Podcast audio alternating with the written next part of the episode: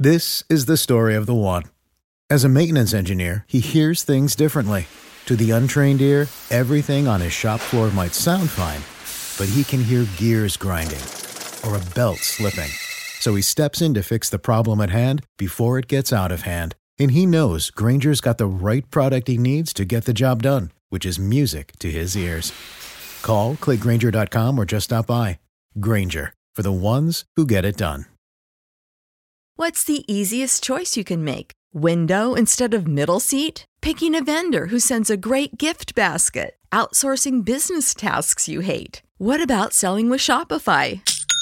Whether you're selling a little or a lot, Shopify helps you do your thing, however you cha-ching. Shopify is the global commerce platform that helps you sell at every stage of your business. From the launch your online shop stage to the first real-life store stage, all the way to the did we just hit a million orders stage? Shopify's there to help you grow. Whether you're selling scented soap or offering outdoor outfits, Shopify helps you sell. Wherever and whatever you're selling, Shopify's got you covered. Sign up for a one dollar per month trial period at shopify.com slash try. Go to shopify.com slash try now to grow your business, no matter what stage you're in. Shopify.com slash try.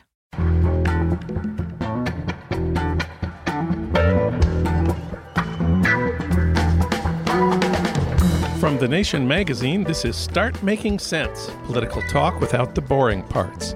I'm John Wiener, and here comes the next financial crisis. Trump has taken credit for the stock market going up. Now that it's going down, does he get credit for that too? Nomi Prins will comment. Also, remember when Trump said we should get fewer immigrants coming here from what he called shithole countries and more from places like Norway? We'll ask Ann Jones about that. She lived in Norway for a couple of years recently. We'll ask her what might happen if Norwegians actually did come to the United States. But first, let's talk about treason. For that, we turn to Joan Walsh. She's the nation's national affairs correspondent and a C N N political analyst. She's also the author of What's the Matter with White People? Finding Our Way in the Next America. We reached her today in New York City. Joan, welcome back. Thanks, John. Happy to be with you. Well, Donald Trump gave a speech to factory workers in Blue Ash, Ohio on Monday, where he complained that the Democrats didn't clap for him during the State of the Union speech. He said, quote, "Shall we call that treason? Why not?" Close quote. Do, do you think it's treason not to clap for the president? Of course it isn't. Everyone knows it isn't treason, except maybe Donald Trump. I don't know what he knows. But, you know, it, it's it's a new low. I, I've seen Republicans, and I know Sarah Sanders has said, oh, he was joking. It doesn't matter. It doesn't matter for a couple of reasons. First of all, he also called them un-American and said they didn't love our country. So he was he was going for a very sharp dig. And secondly, he has degraded our language and our sense of justice and the law for two years or more. Um, and we, we can't keep giving him a pass or saying, oh, that's just the president. This man has threatened to lock up his political opponent, Hillary Clinton. He has told the Justice Department to, to uh, investigate her, to go against her. He has berated his own attorney general, uh, Jeff Sessions, a man who is as right-wing as they come, for not protecting him uh, and, and for not staying involved with the Russia investigation when it was obvious he had to recuse himself because he because Sessions lied. So we are seeing a man who, you know, he's he's a toddler, but he's he's also an authoritarian. He looks like he would be more comfortable in Vladimir Putin's shoes or in Erdogan's Turkey than running a democracy in the United States. I want to go back just for a minute to the White House spokesman who said on Tuesday morning that the president was just kidding when he said it was uh, treason not to clap for him in the State of the Union. Uh, we have the clip of Trump's speech. Let's listen. You're up there You've got half the room going totally crazy, wild. They loved everything. They want to do something great for our country. And you have the other side, even on positive news, really positive news like that, they were like death and un-American, un-American. Somebody said treasonous. I mean, yeah, I guess why not? You know, can we call that treason? Why not? I mean, they certainly didn't seem to love our country very much. So the White House spokesman said Trump was speaking, quote, tongue-in-cheek. Joan, did it sound to you like that was tongue-in-cheek? No, it didn't. It sounded like he was agreeing with, I don't know if it was a person in the audience that he heard it from. I don't know, you know, if it was someone else. Uh, but he had the opportunity to say, well, treason, that's going too far. I wouldn't do it, you know. But he, but he endorsed it. He said it twice, John. And so, you know, this desire from the White House to periodically give this guy the benefit of the doubt when he has proven time and again that he doesn't deserve it, especially on these questions of civil liberties and, and freedom. Sarah Huckabee Sanders has zero credibility. She should be ashamed of herself. She goes out there and lies. At least Sean Spicer looked a little bit embarrassed, like yes. Sometimes he knew he was lying. Yes, he did, didn't he? She's brazen. Well, now for something else. According to the New York Times on Tuesday, Trump's lawyers do not want him to sit down for an interview about his Russia dealings with special counsel Robert Mueller. His lawyers are, quote, concerned that the president has a history of making false statements, close quote. Does that mean Trump's lawyers think he's a liar? That's pretty much what it means, yes. That's he has a history of, of lying, uh, and they know it, and they don't feel that he could even control himself long enough to sit down with Robert Mueller. It's a really astonishing thing. I've heard people refer to this as a, you know, that Mueller is setting a perjury trap for the president. There's no such thing as a perjury trap. Go in, tell the truth. You can't, then you can't perjure yourself if you're telling the truth. There's a lot of concern that he doesn't know what other what other people have already testified. That's the way these investigations work. But if you tell the truth, you'll be okay. So it would seem to suggest that he either can't or won't tell the truth, that the truth is incriminating, and his lawyers have now overruled him, or most of his lawyers. I just want to point out, Trump has said he wants to do it. Maggie Haberman writes in the Times, Trump's penchant for bravado has been a factor that his lawyers must contend with. The president has bragged to some aides that he would be able to clear himself if he just talked to Mister Mueller's team, quote, I'm looking forward to it, actually, Trump told reporters at the White House last month. So what do you make of that? He's delusional. I, I don't know if, if he believes what he's saying there. Uh, honestly, John, I can't. I'm comfortable calling him a liar because he does lie so often. But we also have to acknowledge that sometimes he's delusional. So he might have moments where he feels like he would be in the clear, where where he feels like whatever he did, he was entitled to do it. So I, I, I don't know who to believe here, except to believe the Times reporting that his lawyers think it's a bad idea because they know that he is not going to help himself and that he may very well lie. And unlike certain lies, uh, his lies would be caught because the Mueller investigation has gone so deep and so broad. So I, I think they're, they're right to be worried.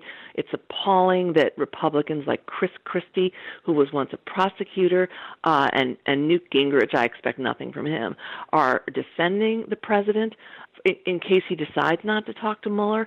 It, it's outrageous. Bill Clinton did it. He had to do it.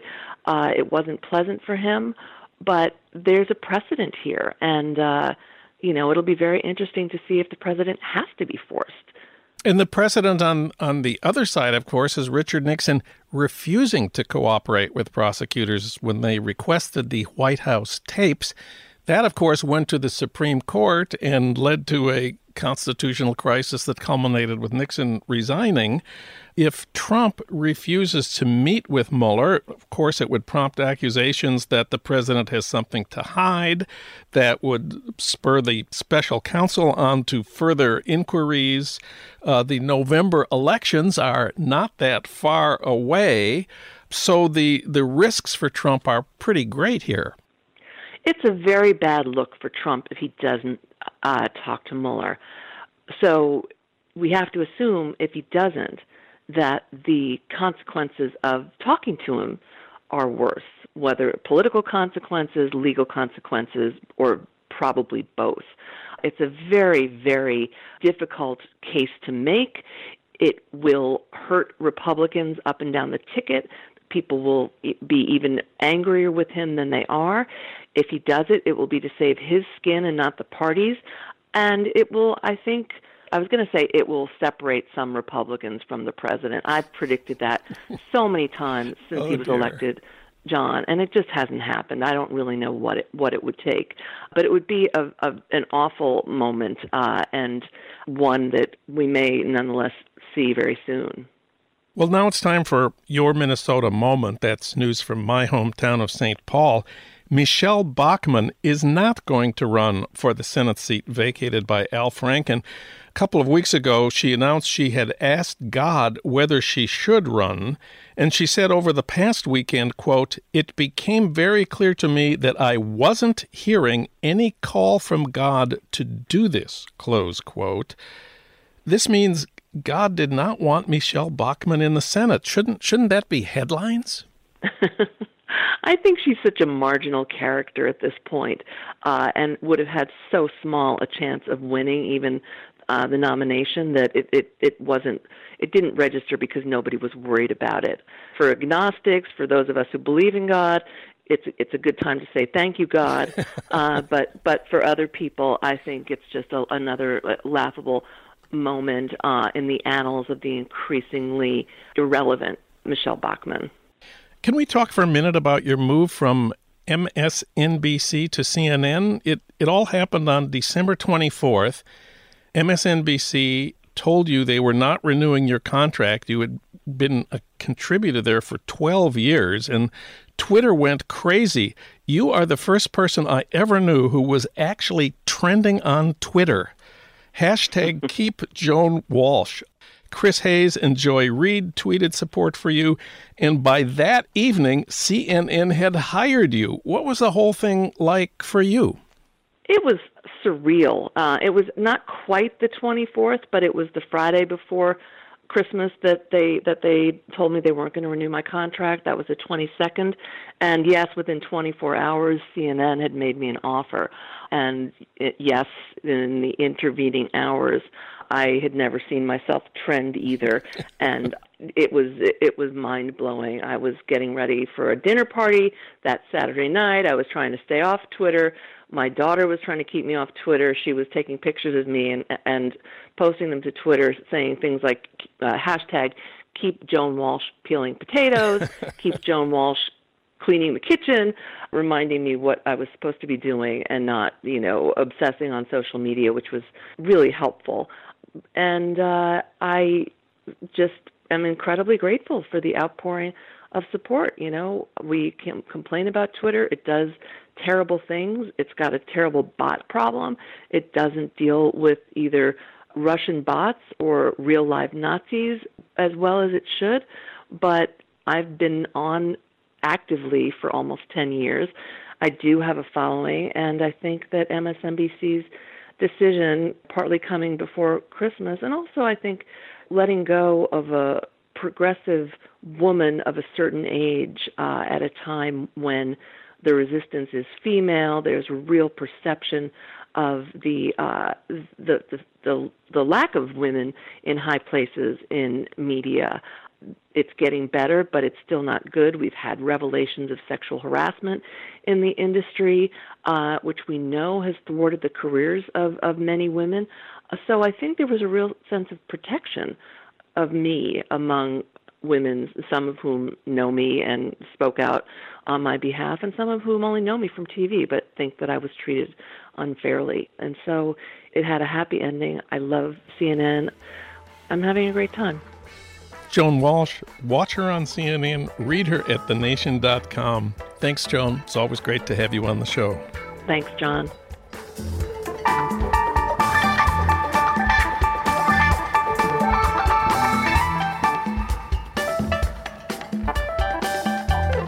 Next up, here comes the next financial crisis. For that, we turn to Nomi Prins. She's the author of six books, including All the President's Bankers, and her writing has been featured in The New York Times, Mother Jones, The Guardian, Tom Dispatch, and The Nation, among others. Nomi Prins, welcome. Thank you so much. Well, Trump for months has been taking credit for the stock market going up. And of course, there's nothing surprising about Wall Street being happy with lower taxes and less regulation. But this week, the stock market went down. Does Trump get credit for that, too? Well, Trump has been surprisingly tweet quiet since the stock market went down by about two thousand points between Thursday and um, and Monday. I think he, uh, you know, there are things that might actually shut him down for a minute. He's not taking credit for the downside. He did certainly take credit for the upside, and if the markets go back up, I'm sure he'll be back again to take credit.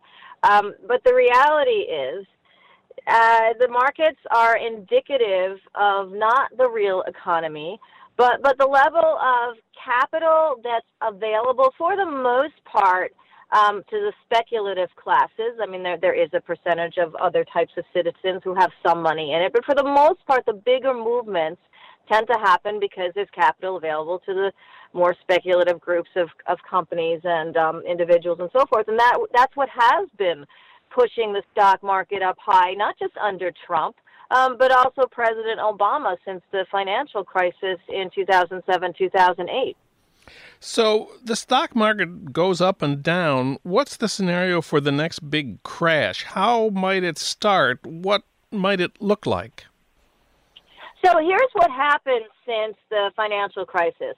Um, the Federal Reserve stepped in and ensure that rates, interest rates, got down to zero. Um, and that was predominantly, although it was termed as to be helpful to the real economy, in reality, um, it was the largest private banks that have regular access to the cheapest money. So if rates are zero, they pretty much have access to zero percent interest rate money. Um, they turn around and, of course, uh, don't use that same um, lower level for, you know, providing mortgages. I mean, of course, they did lower to some extent, or providing credit card um, interest rates being lower and so forth. What they tend to do um, is use it for speculative purposes. And so the availability of what turned out to be four point five trillion dollars worth of cash from the Federal Reserve ultimately went into the markets. It wasn't just the Federal Reserve, which was the U S central bank. It was a global coordination of major central banks that did the same thing. So global capital money was rendered very cheap by central banks. They added additional cash into the system because they just manufactured it. And all of that had the result of giving the largest banks and the largest corporations money to spend, which they did on their own shares and in the stock market. So the unraveling of that is how you get the next financial crash. If the money in the stock market has come to the market by artificial uh, collaboration and different types of means, then that money isn't, it's not real. Um, it's not long-term. It is temporary. Um, the other pillar of what happened that didn't just put that artificial money into the stock markets was that we created, um, that is we, the powers that be, created a tremendous debt bubble. So both in public debt and the debt that governments issue in order to supposedly finance their economies, but in this case it went towards um, basically weighing down um, corporations who borrowed it cheaply. The bigger you are, the cheaper you get money, whether you are a bank or whether you are G E or whether you are Apple. It's easier to borrow money more cheaply when it is available if you are bigger. So all of those companies, as well as governments, borrowed money at these cheap rates, so that created a debt bubble. A financial crisis tends to start with a debt bubble popping, and then it very quickly moves on to a stock bubble popping, and stock markets tend to go down more quickly from higher heights um, than debt does, simply because they... They they trade more quickly. It's it's it's a lot easier to buy and sell stock than sometimes it is to buy and sell bonds. And so the financial crisis that would happen is because all of this starts to unravel, because in reality, um, it wasn't based on real growth or real investment um, or real solid foundational economics. We have a bunch of government regulatory institutions whose purpose is to protect us from the unraveling that you're describing. Let's talk about the safeguards and how they are supposed to work. So in theory, the Federal Reserve, which I just spoke about having basically plenished the banking system, which then created all this debt and, and stock bubbles around it, is supposed to, as one of its day jobs, regulate the banking system.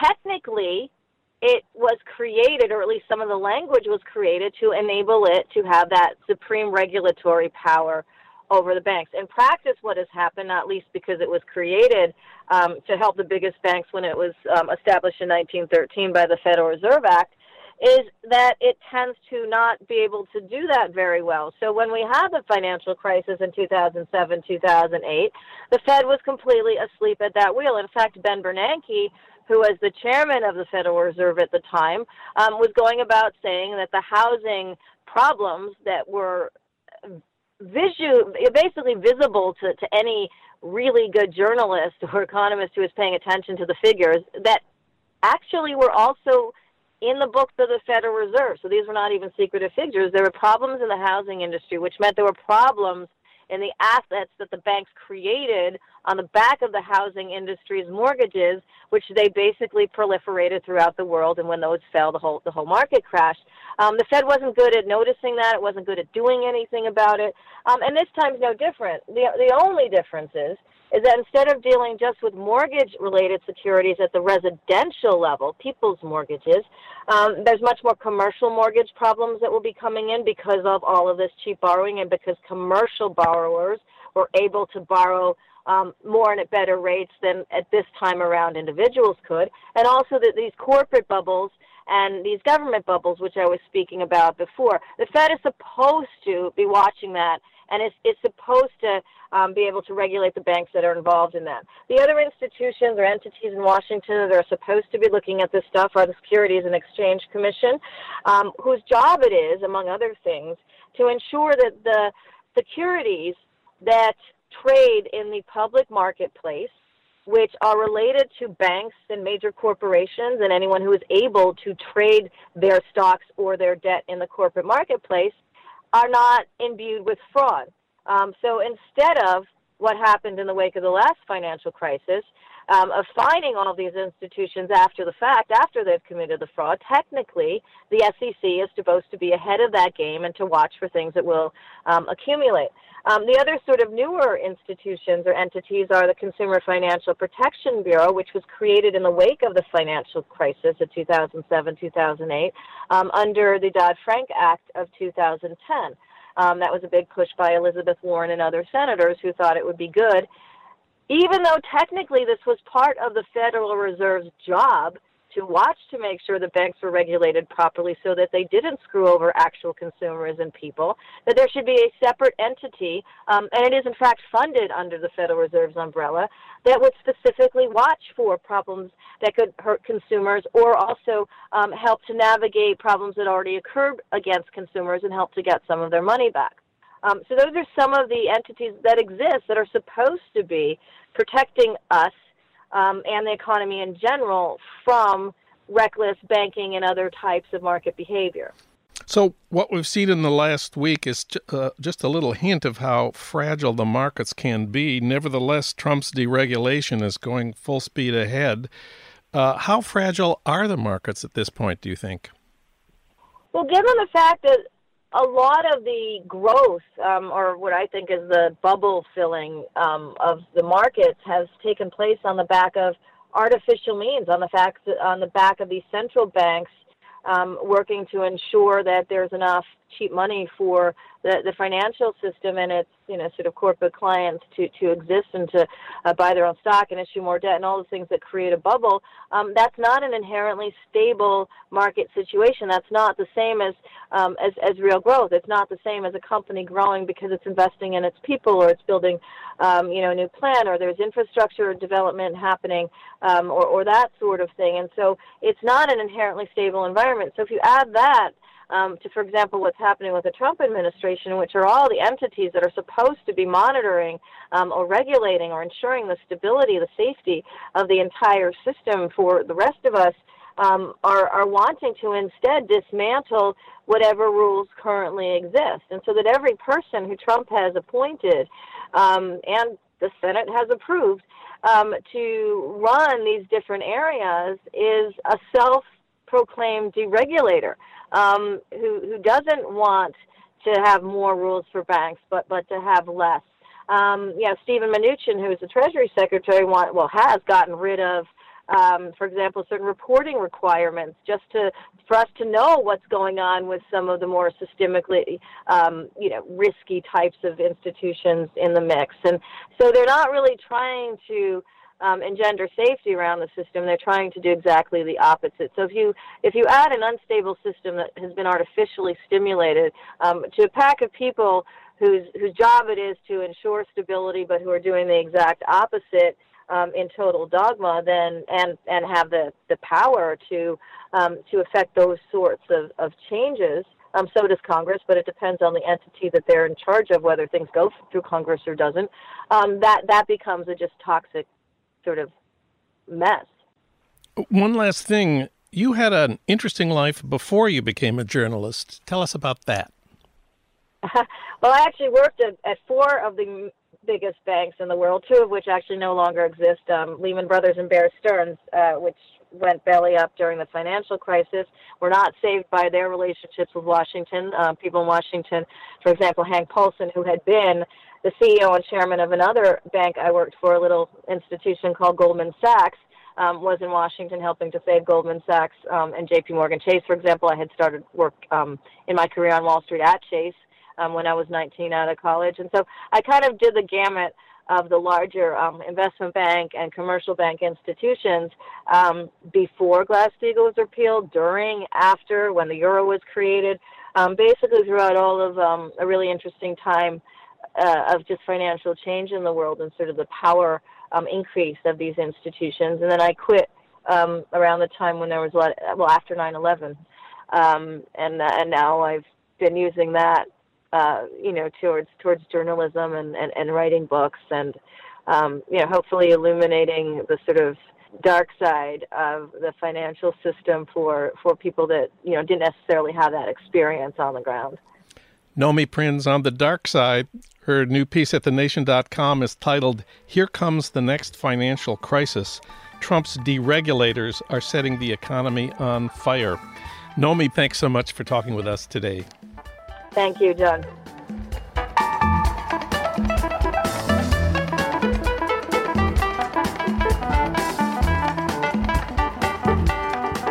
We're still thinking about Donald Trump's question about immigration. Remember when he said, "Why are we having all these people from shithole countries coming here?"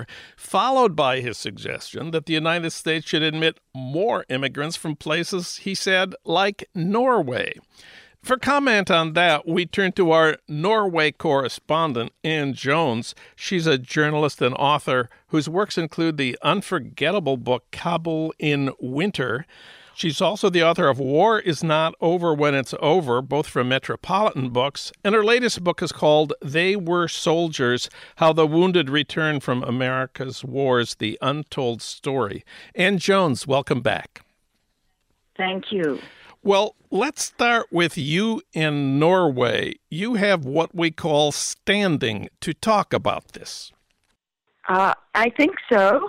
I uh, lived in Norway for... Um, continuously for four years. It was my refuge. You mentioned some of the books I've written about Afghanistan, about other war zones where I've worked, uh, about being uh, embedded for uh, a time with American forces to observe the injured and how how the injured and wounded soldiers uh, are evacuated and treated. I had had many years of experience with warfare, and frankly, I needed some R and R, and I applied for a Fulbright fellowship to Norway, which um, thankfully they gave me, and I went on that uh, brief fellowship and liked it so much that I just stayed on for several years because I needed, frankly, to live in a peaceful, happy place after being through way too much violence in, in the years before. So that was my recovery. I loved it there, and I loved it because of the way Norway has put itself together, because of its politics and the governance that it has managed to create for the good of all the citizens and also for their visitors, I might add. Well, there haven't been any signs that Norwegians want to emigrate to the United States, but you write in The Nation that if a mass of Norwegian immigrants did show up here, it would pose a genuine threat to Donald Trump's America. What kind of threat are you talking about? Well, uh, an, an ideological threat, a threat of politics and governance. Um, the reason uh, that it's unlikely that many Norwegians would want to come to the United States, to emigrate to the United States, is that they are year after year ranked at the top of the list of happiest countries on earth. And it is because of their particular political and economic organization. This is a topic that Bernie Sanders um, tried kind of uh, unsuccessfully to discuss in the um, Democratic debates in the last election. And it got kind of dismissed because Norway is a small country, uh, something like five point two million people. But there are big lessons to be learned from there. And I think the biggest one is the importance of equality in maintaining a democracy. Norway makes real efforts through restraints upon capitalism, cooperative restraints on capitalism in Norway, to make capitalism work for all the people. They distribute, redistribute the wealth for the good of all the citizens. In the tax bill our government just passed, we redistribute the wealth upward continuously so that we are now the most unequal country in the developed world. Well, if you don't tax Uh, your wealthy citizens, you don't have the money to do anything for your country. But the Norwegians take exactly the opposite approach by using their system of taxation to, uh, on a progressive tax system, to tax all the working people in the country, and they're, they're usually at full employment. That tax money then is systematically redistributed to a universal public welfare system, and that includes um, education, health care, services for the elderly, the disabled. Uh, it includes affordable housing, great transportation. It includes all those things that are missing in American life and that make Americans so anxious all the time about how they're going to pay for this, how they're going to pay for that. In Norway, the government has your back all the time, and it leaves people free to do to do with their lives what they enjoy doing, to work at what they enjoy doing without a question of, can I make enough money? Uh, it even it allows them to start a business if they want to, uh, much more easily than an American can, because if a bus- you start a business and a business fails, uh, you still have health care, your kids still have their guaranteed college education. You know, you're, you can try something else.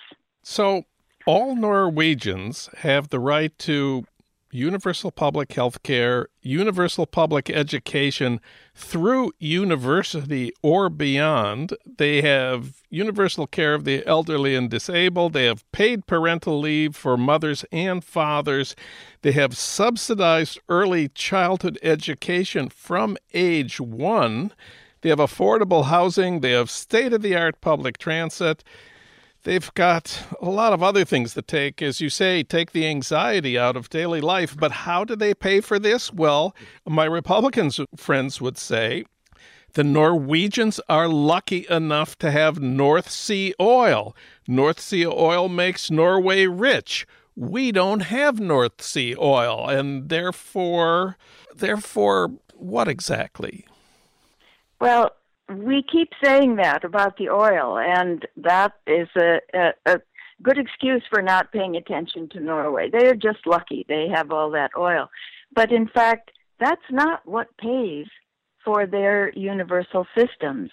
All that oil money, and it has been very substantial, goes into a sovereign wealth fund saved for the future, saved for future generations. That sovereign wealth welfare um, wealth fund is now the largest one in the world, and it last year it topped one trillion dollars, and it's still rising. But it is controversial. It has always been controversial in Norway because Norwegians are such strong environmentalists. So now, uh, with the uh, drop in oil prices and oil production, Norway has been phasing out of North Sea oil. They'd be happy to get out of it, actually, because they care so much about the environment. But in any case, as I said, they save that money for the future. And what pays for their welfare system is the taxes of the working citizens. There's absolutely no reason why that kind of taxation system can't be adopted by a country of any size. It is absolutely crazy that we continue to have a tax system that further enriches small group of uh, the population and and uh, diminishes everyone else, and leaves us without the money to provide even for the most basic improvements in our own infrastructure. This is crazy. You have one other amazing fact about North Sea oil in your report in The Nation. You say the Norwegian Ministry of Finance calculated in twenty sixteen that the labor of women added to the net national wealth a value equivalent to the country's total petroleum wealth created by North Sea oil. What what is the lesson here? The lesson here is uh, equal pay for women and men. When women went in force into the, the workforce in Norway, particularly in the sixties and, nineteen, and the seventies, and continuing ever since, the, the vast majority of women in Norway are employed. They were employed at wages very close to those of men, and they've been working ever since to make those wages absolutely equal. That, in fact, doubles the money that the government takes in on the tax rolls. So it's that added income to the nation coming from the taxes of women in the workforce that has really made the difference in being able to fund the, the universal uh, welfare state.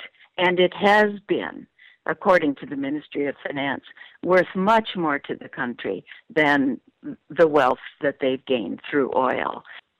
In the years I lived in Norway with uh, a residence permit to be there, I received all of those benefits myself. I experienced them all myself.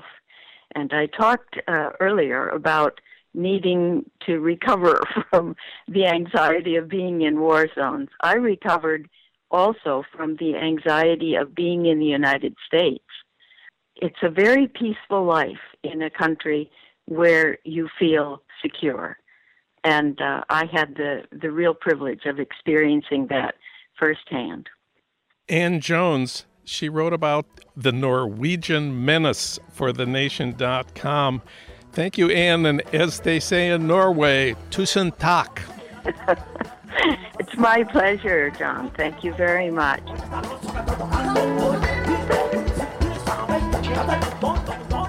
Finally, a word about Dave Zirin's Edge of Sports podcast, where sports and politics collide, hosted by the sports editor of The Nation, and featuring Dave Zirin's interviews, his commentary, and his rants.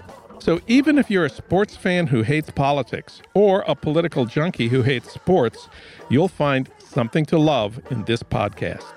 It's posted every Tuesday, now at thenation.com slash edge of sports.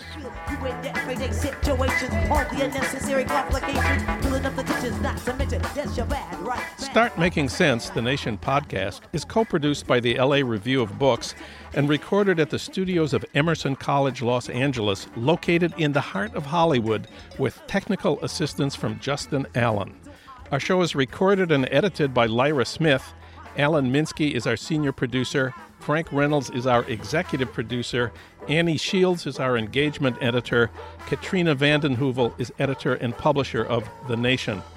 Our theme music is from Barcelona Afrobeat, licensed by Creative Commons. Find out more about Start Making Sense at thenation dot com and subscribe to Start Making Sense at iTunes, Apple Podcasts, or wherever you get your podcasts. I'm John Wiener. Tune in to Start Making Sense next week for more political talk without the boring parts.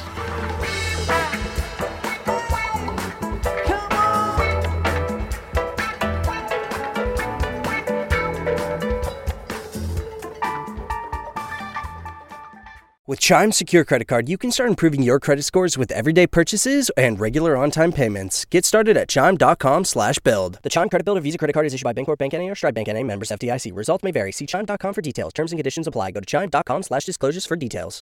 This is the story of the one. As a maintenance engineer, he hears things differently.